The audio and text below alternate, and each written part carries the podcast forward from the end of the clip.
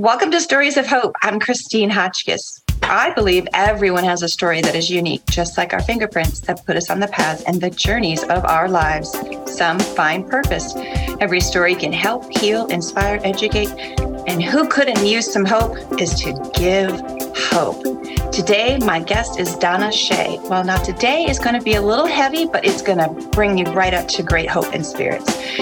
Donna will be sharing her journey of loss and grief concerning her daughter, Teresa. Donna's desire is to share both her and her daughter's journey and what they went through that allowed her to find hope and new beginnings after her daughter fought a six year battle being diagnosed with T cell lymphoma at just the age of 14 years young. Please help me welcome my guest this morning, Donna Shea. Good morning. Good morning. Thank you for having me. Uh, we share a similar journey of loss. Some people will say, Oh, I can't imagine. That's got to be the hardest thing ever. And my response to everybody is, your loved one is your loved one. It depends on the relationship you had. It doesn't have to be a child, but for us, it's a child because a lot of people cannot imagine not having their child. And um, this is our new norm, right?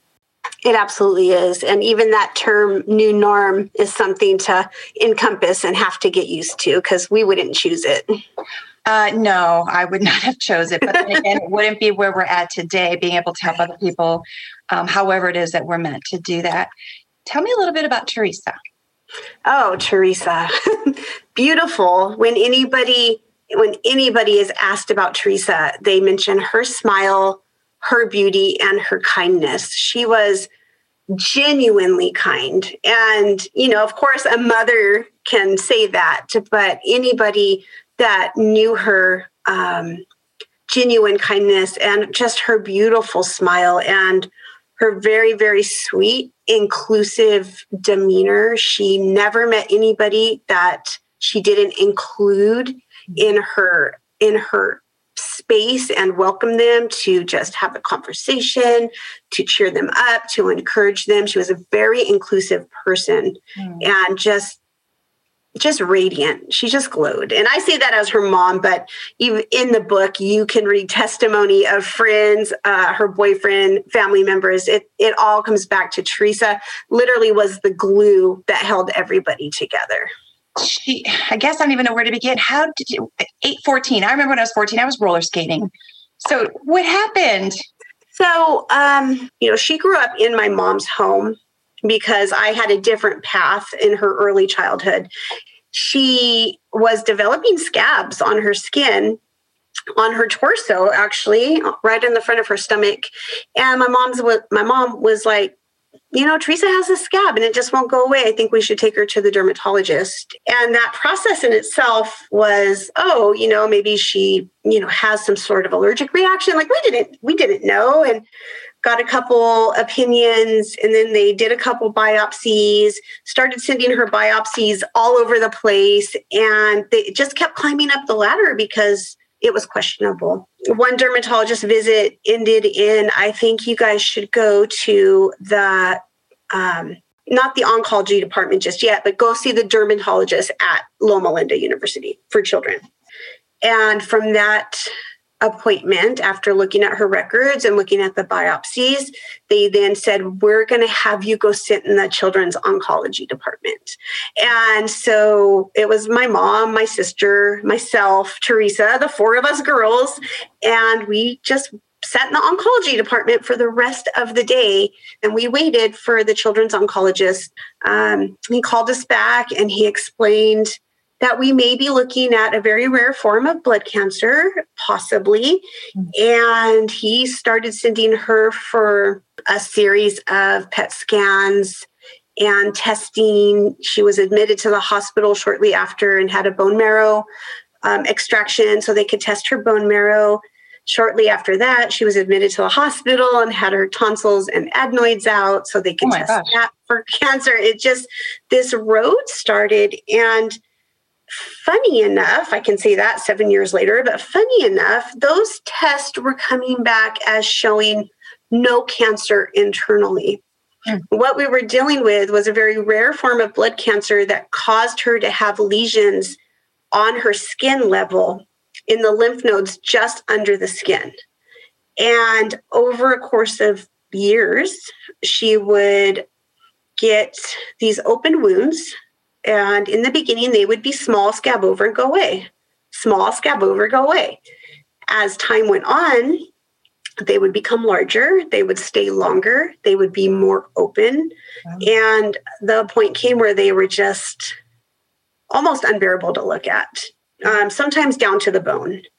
And this same children's oncologist who just became like a father to her almost, I like to say, because he just guided her in so much living. Um, he really went to bat for us and he found a chemo treatment out of a testing center in Texas. Mm-hmm. But in order for us to get that treatment, I had to take on a second insurance mm-hmm. um, to cover that. I was working full time. I had a good job. I had good insurance, but it wasn't going to be enough to cover this treatment. And so I, I'm proudly like to say that Teresa was the first child to get this particular ch- chemo treatment at Loma Linda Children's um, Oncology chemo room. So they brought the trial in for her. And so she was the first one to have that treatment for this cancer. And it did put her into remission in 2012. She had that um, treatment and it was great. It did a great job. She went into remission and she actually had graduated high school mm. by this time.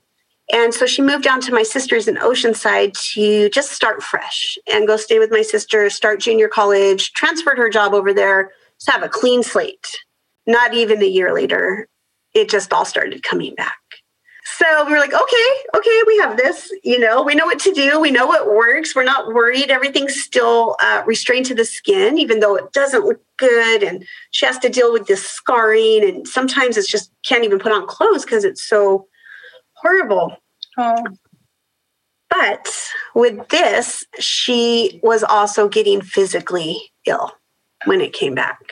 Mm-hmm. And so that was the difference at this point in time, I had um, chosen to take another job. I chose to walk out of retail management after a number of years and take a job in ministry full time, assuming when my medical benefits kicked in after the waiting period, we just get right back into where we were.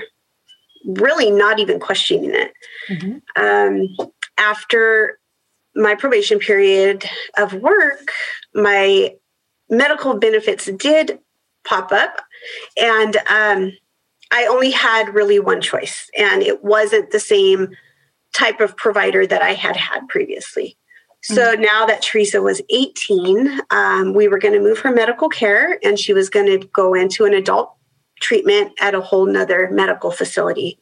And that just, it was challenging to say the least. Okay. Um, whew, I'm even emotional because that, okay. that was one one of the hardest. That was one of the hardest things that we had to endure because she was just in the blink of an eye so sick, and that had been nothing that we had dealt with previously. And this is um, when this the treatment that excuse me the diagnosis was now something else which i'd mentioned at the beginning of the introduction yeah and we hadn't received that just oh. yet but we knew something was different ah. And so when we switched to the med- to the other medical provider, we had to start over because it was just so hard transferring records because you had to go to the hospital, you had to like there's all of these different areas that you had to pull records from and labs and tests and surgeries. So while trying to do that and now having an 18 year old who's sick and I'm, as her mom, trying to go get all the paperwork and then having to sign waiver after waiver after waiver that I can now speak for her on her behalf. And I can now request these letters, but she's over here sick. So getting denied most of the time because she had a birthday and now I can't ask. It was time consuming to say the least. Jumping through a lot of hoops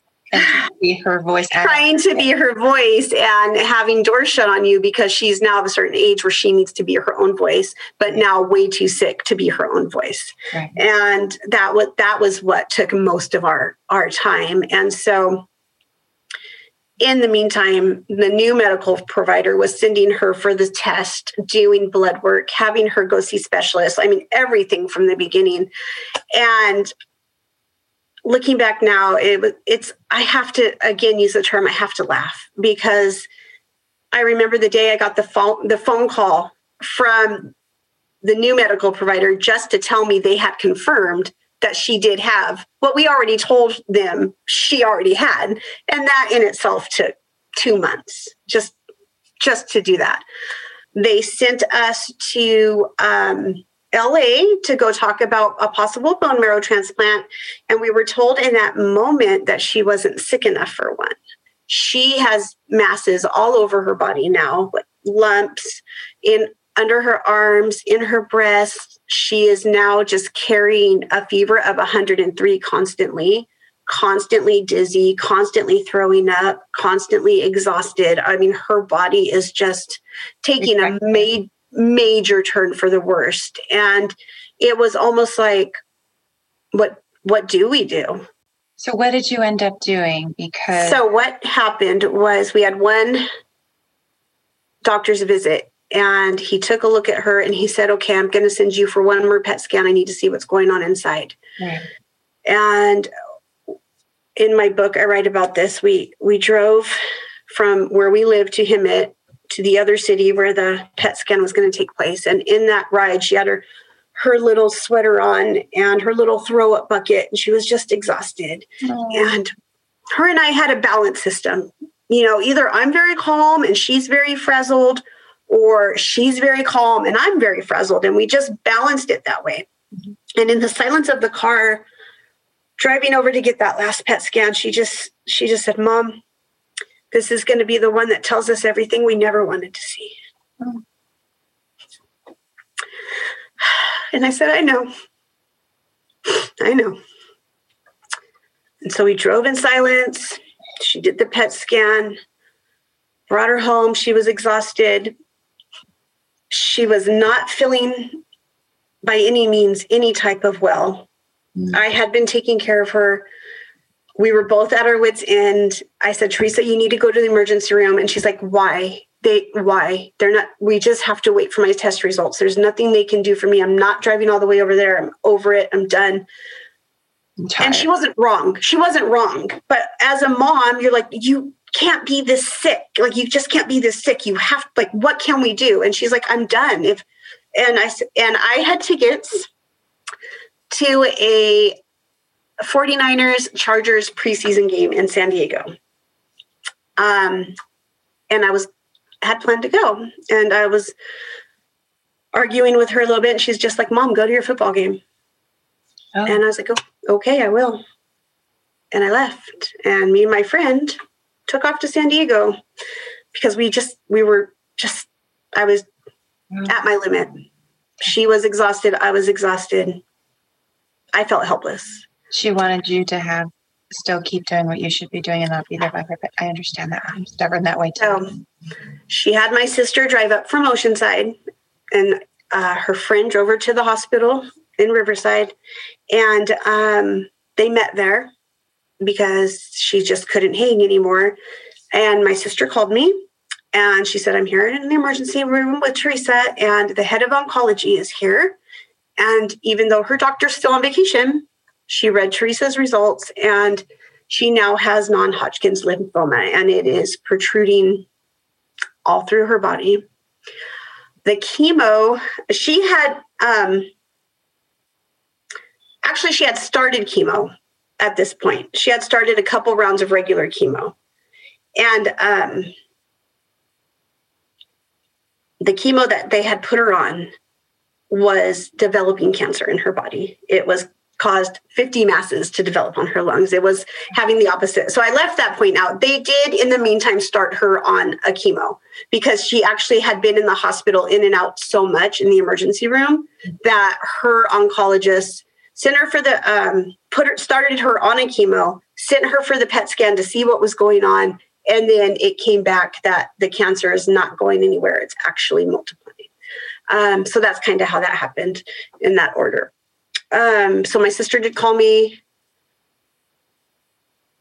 No, I think I got that wrong. She called me and said Teresa has non-Hopkins. Oh, and they're going to start her on CHOP. That's what happened. Sorry, my brain got a little out of order. So you yes. went to the game, and yes. I don't want to cut you short. I don't want us to lose. No, you're fine. You're fine. So we went to the game. I got the phone call that Teresa now has non-Hodgkin's lymphoma, and she had masses all under her arms and in her breasts and in her body. That was the point they decided to start her on the standard chemo for non-Hodgkin's lymphoma, which was CHOP. In exactly three months from that day was the day my daughter took her last breath. So that chemo that they started her on, we found out after the third round that it was just developing more and more and more, more masses in her body. And she ended up back in the emergency room on November 2nd, 2013. Um, and then I wrote the book called A Mother's View from the ICU, and that talks about our 26 day journey in the ICU. That's a um, powerful um, title. Yes, yes. Um, I wrote that book, A Mother's View from the ICU, because in that story is where I found strength, where I saw miracles happen where I um, was brought to my knees in the little apartment that they let us stay in, and um, was asked to um, was asked to let her go to the Lord in prayer time. Um, a lot happened in there, and I I know that we have to be aware of our time here, but in that that journey, that's my heart.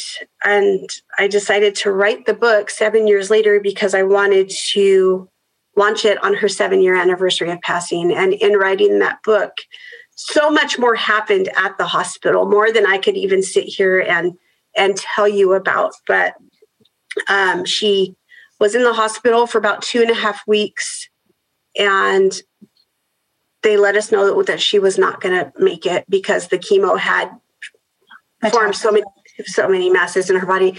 And she actually coded one night. The lung specialist said to me, Can we put her on the respirator tonight to give her lungs some reprieve, to give her a break? And they had actually, at this point, brought in the original chemo that she started in 2012 to try to reverse some of the effects. Um, the lung specialist asked me, can we put her on the ventilator tonight to give her lungs some reprieve so we can maybe start a progression of trying to turn something around, but she needs a break. She cannot breathe. And I said, let's just wait until tomorrow. I think she's had, you know, some progress. She's showing signs of being more coherent. I think she's having some panic attacks about being here because she's starting to realize it a little bit more that she's actually in the hospital. Um, because she had been really in and out of coherency the first couple weeks. And so I said, "Can we please wait? Can we can we reassess this tomorrow?" And I went home, and her boyfriend stayed with her because he stayed with her every night. And they called me at three in the morning that my daughter was coding. Um, so I drove back to the hospital, not knowing what I was going to walk into. And the story of the code, it, written by Teresa's boyfriend, is a story that you have to read. It where is. Can where can these? It's in, it's in my book. It's in your book. Where can it be found? Because I'm running on time and I want to make sure. Um, my book is available on Amazon. Okay. And it's called A Mother's View from the ICU. And it is written, it is my view from the ICU. And there is stories written from her boyfriend, her best friends, and my family of how we all made the 26 day journey of living in this ICU and watching ultimately the Lord take Teresa home. So, real briefly, I have a few things I want to. One, I want to mention because we're doing this interview via Zoom, um, I can see you. Our listeners cannot. There was a couple of times, and I believe in this. I don't know if you do. Excuse me. Your screen, when you talked about her, it was like somebody walked in front of it. There was like a like a a trans the screen was darker as if some I, I don't know how to explain it i know you know what i mean anyone who's lost a loved one and believes in that afterlife you know it and i just saw it i saw it a couple times on the screen where you could there was like a dim and i was like oh my gosh um, so i wanted to share that with you um, and i want to thank you for sharing teresa and her journey with us. And I know that you also, um, your job is working for the Salvation Army, that you do ministry there. So you want to briefly tell me and our listeners what you do there as, as a helping others with grief? Sure, I do. So currently, my job, I'm a case manager for families in need in our local area, and we do a program called Pathway of Hope. And in that, we are able to walk alongside pa- families and help them reach small, attainable goals to get on a pathway of sustainability, stability, and hope. And in that, I get to do some grief counseling. I also do drug recovery counseling. Um, I have done grief share for the last handful of years, and I've also been trained by hospice to do um, children's bereavement. And so I've also been able to minister to children who have suffered loss in that as well. So I've really been able to take my journey and just pour hope in the lives of others. My my prayers for the moms who really need need to know what grief is how to process it and what to do not to be stuck in it. And I, I share all that as well in my book. There's a lot of mom notes there with good nuggets, good nuggets, moms. You, you need to read that. You need to have some hope. and my final question, since you have said my favorite word a multiple of times, and that's the word hope, what message would you like to leave our listeners based on your journey, or perhaps that's 26 days that you had with your daughter in a time that I think most of us take for granted what every day means when we wake up? Oh, just that. I'll leave these words. We're, when we're in fresh grief, is when we feel most alone. And we we rage inside of ourselves that no one understands what we went through but I have this to say, and this was told to me no, nobody does, and nobody can, and nobody will. But there is one who wrote a story, and, and you are smack dab in the middle of it. And that story was written and played out according to the will and purpose of what I believe is God's story in our life. And just understanding that has helped me grasp so much that when I get angry, when I feel mad that people don't get it, when I am upset at somebody else's expectations on my life, I have to just stop and tell myself, why am I angry at somebody who just doesn't understand what's going on inside of me? I was there, my daughter was there, and the Lord was there. And his story was being written out. And I believe that to the fullest. And I'll, I'll end with this. My husband said it to me just on January 18th, just a few weeks ago, on Teresa's, what would have been her 28th birthday. And I said, Where would she be now? What would she be doing? Would she be married? Would she have kids? I don't know what her life would be. And my husband said, Her story was never written that far. Agree. Her story was ordained and written. And when her last breath was taken, that's where the story of this earth ended. Right you're not missing anything that was ever meant for her. That I have to admit was the long, that was the hardest for me too. Yeah. That I but, relate to that, and I'm hoping that my listeners understand that too. And you know, and I was able to receive that because we do have a first and a last breath, and those are already written. And what we do in the meantime is completely up to us. And so, how can I be mad at any situation when her story never did go past her last breath. And that's okay. So she's not missing it. She's not miss there was never a husband written for her or a baby written for her or a wedding or a really good job or you know any of these adventures because now she's in the place where she's going to be full and whole forever. She got there first. Absolutely agree with you. Thank you, Donna. That was very powerful. And I 100% can relate to you. Thank you. Thank you for having me. Yes, and, and I thank Teresa for being a part of this energy that we had. yeah, for sure. for sure. to my listeners, thank you again for listening in to yet another amazing story of hope. And no, not every story has a happy ending, but every story, like Donna said, has a beginning and an end, but it also has new beginnings. If you have a story you want to share or know someone who has a story or an organization in your community that you feel needs to be heard, please email me to the address of stories at christinehotchkiss.com. Until next time, everyone, I wish you well and you take care.